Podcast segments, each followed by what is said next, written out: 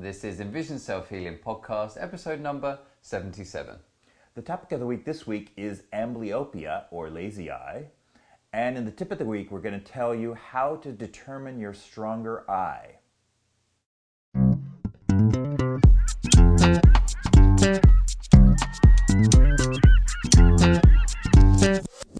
Hi, I'm Will Fuller, And I'm Richard Miller. and we're the co creators of EnvisionSelfHealing.com and are dedicated in helping you improve your eyesight and quality of life. By taking healing into your own hands. Now, if you haven't done already, make sure you get your hands on our free ebook that gives you 10 top tips on how you can start improving your eyesight in our modern day world.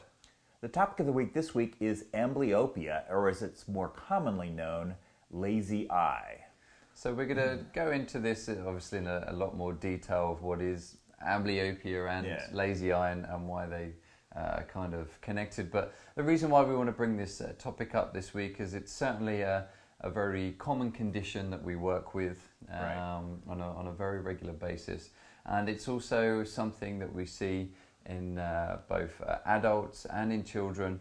And it's certainly something that you can start and work with to strengthen, not only strengthen the, uh, the weaker eye that you have there, but also to maintain the vision in the stronger eye as well. Because one thing that we really don't think about is overworking it. And that's certainly something you've had experience with, isn't it, Richard, with your optic atrophy? Yeah, yeah. My um, optic atrophy is worse in my left eye than it is in my right eye.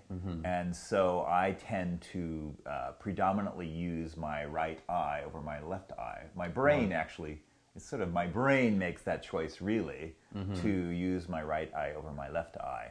Um, so it's, it's a bit of a danger for me that if I overuse the right eye, just as if you had had a weak, say, a weak left leg and a strong right leg, you can imagine if you uh, accentuate that even more by, say, hopping instead of walking. So I don't know what you would do. So it is like hopping instead of walking. You can imagine what that would do to your right leg let alone the balance. You can think of it then the balance of your spine and all your whole posture would be compromised, would be thrown off balance, literally, uh, by this tendency to only use one leg.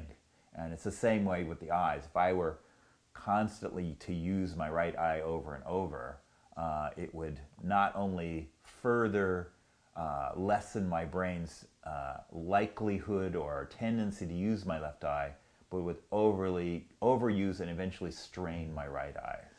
So it's very important for you to uh, work with amblyopia if this is uh, something that you've uh, got as a child. You can imagine it's important to uh, avoid the strain, but also kind of as a child, and what we'll get to this in a minute. Is is you? It's a little bit easier to strengthen uh, both eyes and work with that. But even as adults working with amblyopia, to uh, improve the weaker eye, and if you're somebody that thinks, well, you can't improve it no matter what, there's nothing you can do.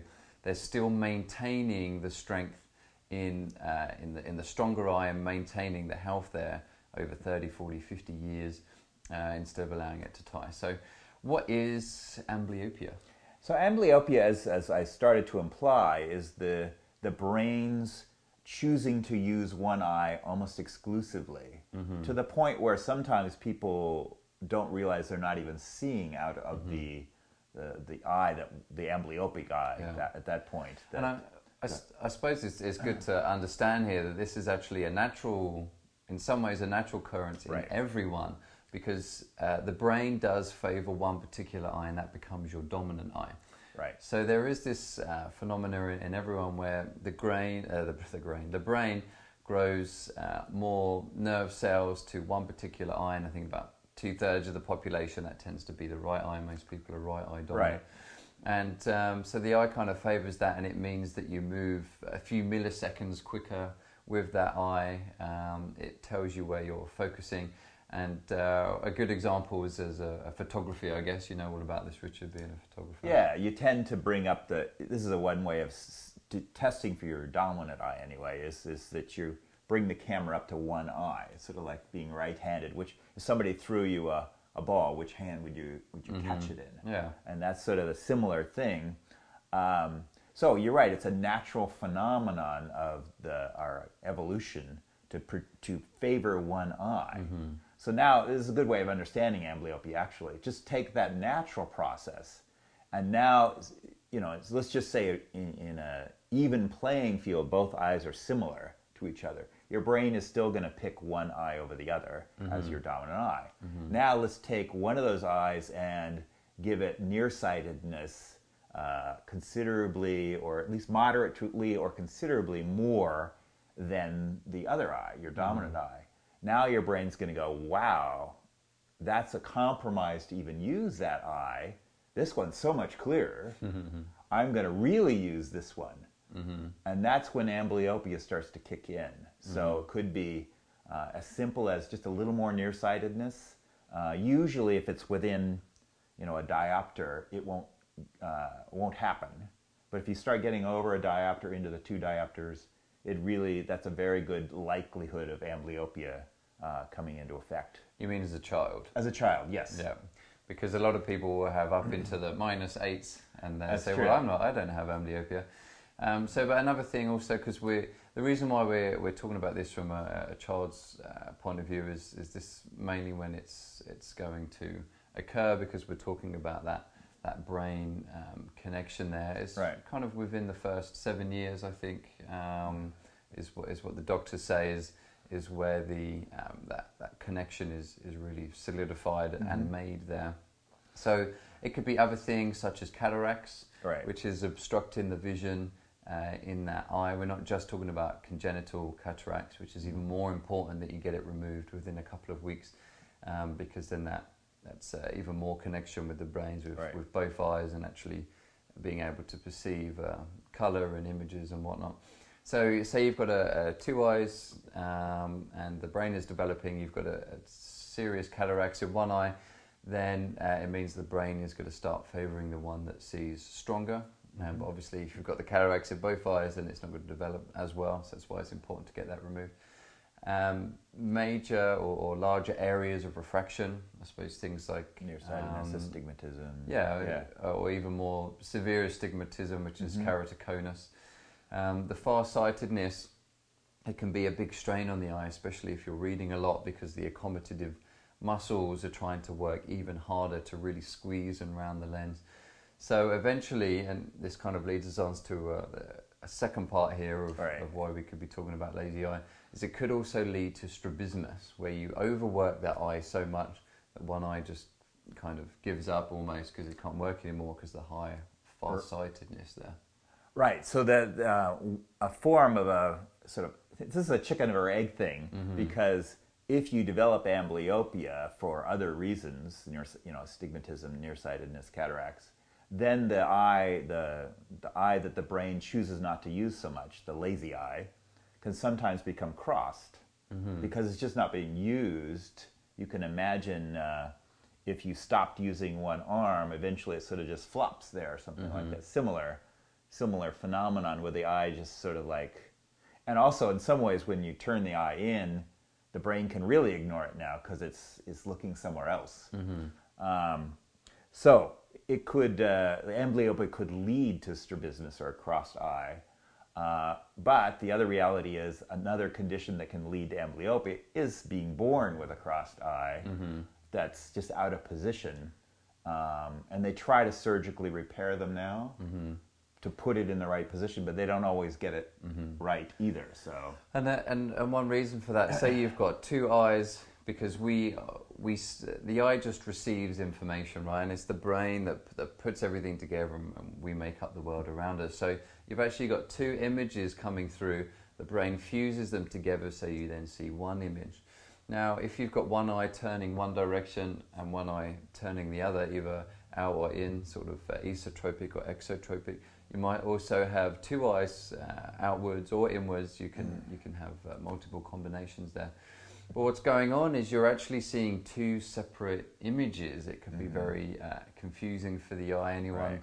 and we're not going to condone this, but if you crossed your eyes and then tried to walk, um, it's very challenging. yeah. Um, because you've kind of got two images going on, and and in in later set. Um, strabismus or double vision, someone's been in an accident or, or, or something, or um, stress, anxiety attacks that we see quite often, mm-hmm. that could push one eye out in adults um, it's, it's very challenging for them because they're seeing two images. So what happens is, is the way for the brain to get around this and allow you to actually function in your day is to switch one of those one of those eyes off, Right. so that you're only seeing with with one eye now. Now, um, I mentioned there about adults. Obviously, if you're a child, we're saying that those connections aren't being uh, developed as much. Whereas in an adult, the difference there, if you develop something like strabismus, then um, you've already got the connections there. It's just a case of the brain switching that eye off. So there's kind of two contrasts there between the 2 Um, but in particular, when we talk about amblyopia, uh, here we're uh, referring to it as a child. So if you've got strabismus, one eye is turning out. If that's not corrected, then the brain is just going to eventually choose one of those eyes um, Right. to work with. Now, doctors actually say that you can't work with strabismus uh, past the age, I think, of about seven. Yeah. Uh, we strongly disagree, and we work with people in their 40s and 50s um, that still improve their strabismus um, that they've had since a child. But then we also kind of have to work with the amblyopic eye at that point. Well, and really, well. the doctors say similar things that you can't work with amblyopia after that same age as Mm-hmm. Yeah. well. So, um, yeah, we're challenging it on both both Mm-hmm. of those fronts. But we've seen people, um, we've seen people who, as adults who had childhood amblyopia that wasn't Mm-hmm. quite uh, dealt with uh, through surgery or whatever, and they, we've seen that improve. And then we've seen uh, adults who have had accidents or some uh, trauma to, to the visual system that created a weaker eye, and then they developed essentially adult amblyopia where they're, where shutting off one eye. We've also seen them improve. So it's, it's we've seen the evidence that it can improve, uh, even though they say it can't be. So So you can just, uh, in general, then you could think of amblyopia um, as looking at the, the nerve endings, the nerve connections there between the eye and the brain. Um, we don't quite have a diagram for that. We have a, a big eye, but the, we don't have the rest of the, Yeah, the yeah, brain, yeah. which is passed uh, to our right here. to my to my right over there. you just can't see it. We'll, Yeah, we'll yeah. save that for next week. yeah. So um, you're, you've got those extra connections there. So what we're saying is that you're able to strengthen those um, connections, some that are already there, and then also create more connections in order to develop and strengthen the vision in that in that other eye. So, but this is why also, and, and it's, it's kind of funny because there's been a bit of a miscommunication debate with uh, Richard and I, Oh, why yeah. it's also called a lazy eye. Oh right, right, right. Yeah, yeah. We thought we well, never mind. We we thought we understood each other. and We discovered we didn't the other day. So in my, my it's both ways, but in my mind, the laziness of the eye reflected the fact that um, your eye wasn't being used; it was being turned off. And but very often the eye turns in or out, and you thought of that as being the lazy aspect. Which yeah, I could understand both perspectives And, actually. and this is why we kind of said the chicken or the egg with Yeah. the strabismus or or, um, Yeah. or amblyopia first. Um, but don't get confused when you hear about a lazy eye. Normally, if you see amblyopia, you see lazy eye. But then, in general, if you just um, the term lazy eye, when people say uh, you see on Twitter or Facebook, where people kind of make a joke and say, "Oh, my, it, oh, in this picture, it looks like I've got a lazy eye." Right. um, and that's normally because one eye is, is kind of turning inwards. So you've got the the same word there be, being Yeah. used uh, in both when you when you look up that literature. So uh, the the medical term for the, the eye turning in or out is strabismus, Right. and that could also create double vision. So you're looking at the word strabismus, double vision. Crossed uh, eyes crossed eyes, yeah, Yeah. that's another one. Um, lazy eye then because either the eye is turning in or out because it's not moving, it's being lazy. Um, but then you've also got as a top part of the umbrella amblyopia, which means that one eye is seeing and the other one um, really isn't receiving much information. I just realized we should do a quick uh, demonstration of how you determine whether you might have a lazy eye. okay. Very simple, with just putting the fingers like this, one in front of one finger, maybe well, twelve inches in front of your eyes, and the other one mm-hmm. maybe six inches, mm-hmm. and you look at the distant finger, the one at twelve inches, and you see whether you see two fingers in the foreground on the, mm-hmm. the finger that's at six inches. If you only see one finger, then you you have a lazy eye. Do you want to go in depth a little bit why that is? Ah, Well, okay. The the the single finger is in the distance at 12 inches, is the one your eyes are are looking at, are focused on, and you're fusing it into one single image. When you're looking at the distance finger, the the finger that's closer to you, uh, you're seeing one image with each one image of one finger with each eye. So you have two images of the same finger, one from each eye. So if you're only seeing either the right finger or the left finger uh, in that image, that means one of the eyes shutting off, and you should see an image uh, for in- each eye creating the two fingers in the middle there. So remember, we said um, the brain is always seeing two images, and that we're Yeah. fusing one. So whatever finger you're looking at, if you're looking at it in the foreground, the one in front of you, then that finger is going to be one. But because the eyes are crossing at the back, this is what gives us uh, stereoscopic vision. This is what gives us 3D vision, and that sense of depth. The, uh, the f- because the eyes are crossing over the finger in the back, because you're not looking at it, that's going to look like two fingers because you're seeing one finger with the left eye and one finger with the right, eye. yeah. So then when you look at the background, because that's what you're looking at, the one in front is picking up the two images between the, the two eyes. It's always a when Really? you first notice it, it's an, an amazing phenomena. Yeah, anatomically, if you think about it, you have two eyes. You should always be seeing two of everything, really. but then we the brain has learned how to fuse those two images and, and to appear as one image. So, So now a lot of people are actually going to do that exercise and realize they only see one finger. one finger, yeah. So a lot of the time, uh, there are a lot of people where, at the very beginning of this podcast, we talked about how it's important to keep a strong eye strong. It's not just about Im- improving the, the weaker eye, which we also feel that you can do. So, but for the average uh, population, even if you don't have amblyopia, strabismus, or, or any of these kinds of conditions, a lot of people still develop um, that single, is it, would it be 2D vision?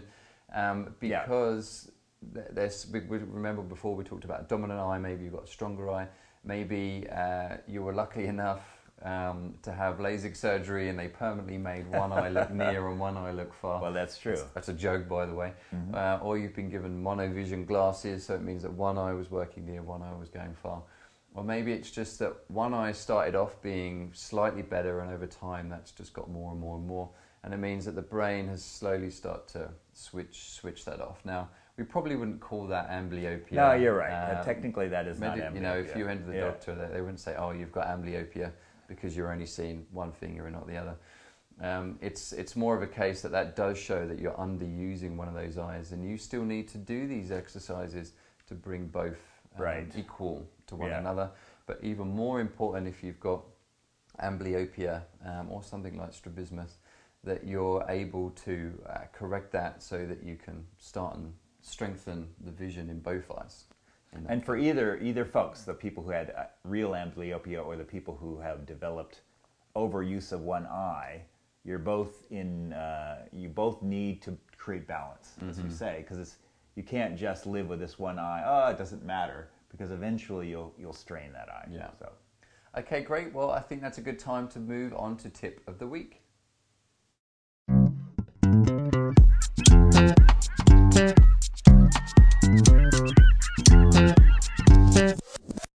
Tip of the week this week is determining your stronger eye.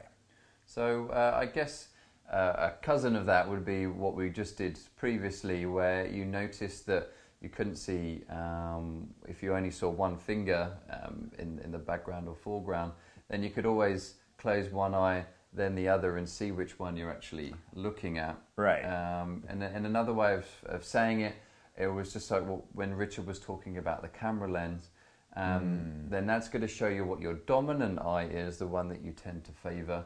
And you could just off from experience, you could say that you're also going to try and take pictures with your stronger eye because you see better with it. So even if it's not your dominant eye, you still might choose that.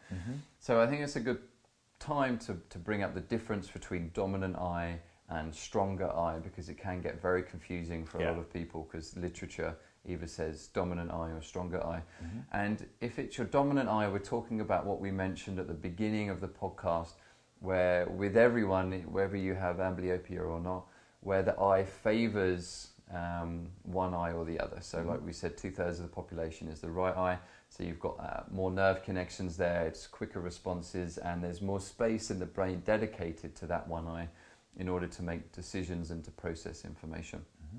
So that's your dominant eye um, that we tend to favour. But then you've also got your stronger eye, which is the one that you see clearer through or you see better with. Right. And actually, for me, they're a little bit opposite. So it, it gets complicated with each Mm-hmm. individual. But for me, my dominant eye is my right eye, but I have worse uh, optic atrophy in my left eye, which would make you think my right eye is my stronger eye. But actually, through overuse, I believe, the uh, refractive errors are worse in my right eye than mm-hmm. they are in my left eye. So I actually see when I, through the scotoma and other things that I have from the optic atrophy, mm-hmm. I see clear with my left eye. So Okay. it's, it's complicated for a lot of individuals. but you're right. To keep it clear, there's your dominant eye, which is the mm-hmm. eye that you would focus a camera with, because it's the one you're used to using. And then there's your stronger eye, which is what we're, we would call your clearer eye. Um, say, for example, myself, it's very simple. My right eye is dominant, and my right eye, my right eye also sees clearer. Right, you're Where- simple, yeah. Whereas uh, my left eye is my non-dominant eye, uh, and due to my condition and pathologies, I also have uh, cataracts there, and uh, I've also got um, a macular hole there through to a sports injury that I obtained. So it's uh, it's easy for me to know which one is my stronger and which one is my weaker. For some people, it could be very close. Uh, in Yeah. particular, those that maybe have presbyopia or nearsightedness. Um, then they tend, you know, it could be like, well, one is pretty clear, the other's pretty clear. Yeah. Um, but you do find when you start and work uh, with it in discovering which is the weaker eye or the stronger eye, is you can pick it out. Some people are just amazed. And they're just like, wow, I had no idea Yeah. that my eyes, well, one eye saw this So way and the other eye didn't. And that's exactly what we were talking about overworking one of the eyes. Mm-hmm. So, how do we actually uh, test for that then? All right, we have to add one more complexity to this situation, which Let's is do that. Let's try and confuse some them more. people see clearer with one eye in the distance, Mm-hmm. and then at close up they see clearer with the other eye. So uh, Yeah. sorry about that. There's one one more complexity. So we, because of that, we actually have uh, the same technique, but we do it at the distance and we do Mm-hmm. it close up. Yeah, and, and again, that's not for everyone. Just like I said with myself, um, I see poor in the distance and near with one eye. Um, but it's just sometimes you will find that some people can see clearly with one eye far and clearly with one eye near. If you've had LASIK or you have monovision glasses, That's true. Yeah. um, then they would have done that um, To you deliberately. to you deliberately. um, anyway, so Yeah, this, if you've had LASIK, you can't really do that. Um, but if you've well, but saying that, only the other day we had a lady who had had LASIK surgery, one eye for near, one eye for far, and it was her left eye that was for far, it was her right that was for near, and now her right was near and far, and her left was just Gone. out of the game. Yeah. again, not amblyopia, but it just uh, overworked again, Yeah. and um, just not much going on with that eye. So, um, so it can shift as well, and as you go through with the exercises, um, you can notice a shift between the two. So it's important Right. to keep check on which eye is good for near and which eye is good for far. So, uh, So for how would you near- see for near? For near, we would take um, progressively uh, a piece of paper with progressively smaller type on it. You can see an example uh, if you head over to the Envision Self Healing website. Click on the store tab there, and you'll see down it's called large and small print. Yes. Um, an example there of what we're talking about. And it's just like the eye doctor's office. You would hold the print and you would uh, just put one hand in front of, uh, start with your right eye perhaps, and look down with your left eye and see how far down, uh, how small of a type you can see. And then obstruct the uh, left eye and again look down and see how far down you can see. Uh, if you don't do this exercise, you might not notice. But once you do it, it's, it's fairly straightforward. You'll see which eye sees smaller type on the page. And some of you that are struggling with this, where it's really clear, one thing is you could try going outside uh, where it's bright. Ideally, you would do this outside to begin Yeah. with. Um, but sometimes that makes it a little bit clearer. But also, once you read down with one eye, let's say you get down to number seven or uh, point, uh, whatever point Seven size you're at. whatever. Yeah. Um, and again, that make more sense when you check that chart out there. Um, and then you know that that's what you could read, and then just cover and switch to the other eye, still looking at that same text, and you can flip between the two, and eventually you'll kind of get an idea of of which one sees clearer. For some of you, it's going to be really obvious. Right. Um, but for some of you where it's a little bit finite and harder to get, um, which is great, then um, then you could try that little bit of an extra technique there to really get an understanding. And then for the outside, uh, I mean for the distance, Mm-hmm. uh, we would actually like you to download the, uh, purchase the, the eye chart on our website and use that or get another eye chart. But if you don't have an eye chart, then you can use signage. If you live in a city, you can go to a, any street and see a signage with letters of different sizes. Mm-hmm. And again, repeat the process. You would obstruct one eye, see the smallest sign letters you can see, mm-hmm. and then obstruct the other eye and repeat the process.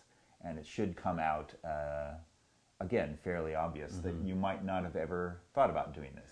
So then just jot down which eye is, is near and which eye is, is far, um, and then that's the one that you go and work with. Uh, you can check out the obstruction exercise uh, on our website, and uh, we'll probably go through some more exercises for amblyopia actually, uh, in particular over uh, next couple of podcasts here. So um, certainly look out for those ones as well. And again, if you're doing that test in the in the distance, looking for seeing which eye is clearer than the other, then you're also going to want to think about making sure that the sun is actually on Ah, that right. text, so they're actually seeing it. Because if you're looking at, say, a road sign. Um, and the sunlight is behind it, then it's going to be a little bit more difficult for you to actually see that. So um, make sure the sun is on the chart when you're looking at it. The same with the eye chart that you can get from the store page on our website. And put it up against a wall with, with a bit of tape or whatever, and uh, make sure the light's coming down. And uh, you could always do that little technique of chopping and changing between the two eyes, just to chub- double check which one is clearer at the bottom. And again, don't be surprised if it changes after a month or two of doing the exercises. It's true, yeah. Um, Yeah. Which changes change is always good in that respect. Okay, great. Well, we hope you enjoyed this week's podcast. If you want a lot more information about natural vision improvement or indeed eye exercises themselves, then be sure to head over to our website at envisionselfhealing.com where you can get your hands on a free ebook that's going to give you 10 tops tips. It's actually called a modern day guide for improving eyesight. So it gives you a nice background on eye exercises and indeed a bit more about our philosophy on how they can actually improve uh, your eyes, working on uh, the nature of them, and indeed then looking at a modern day world and seeing how we're not very um, kind to our eyes, should we Yes, say, in yes. that respect, and that just by modifying some small changes, you could also help maintain and improve your eyesight that way. You could also find uh, specific information on amblyopia as a condition, or indeed uh, many other conditions that we also have there on the website. So just click on the conditions tab there, and you'll find um, some exercises there, a program for you, so you can start and work on your eye exercises and start improving your eyesight as well. You could also check us out on Twitter, or indeed head over to our Facebook fan page. Just type in uh, Envision Self Healing in Facebook. Like our page over there, and you can also check out some of our latest potis, uh, postings there. You can also subscribe to us if you're watching this on uh, YouTube, or indeed if you're listening to it on iTunes, you can subscribe there. And it means that one of these will get sent to you every week as we release them.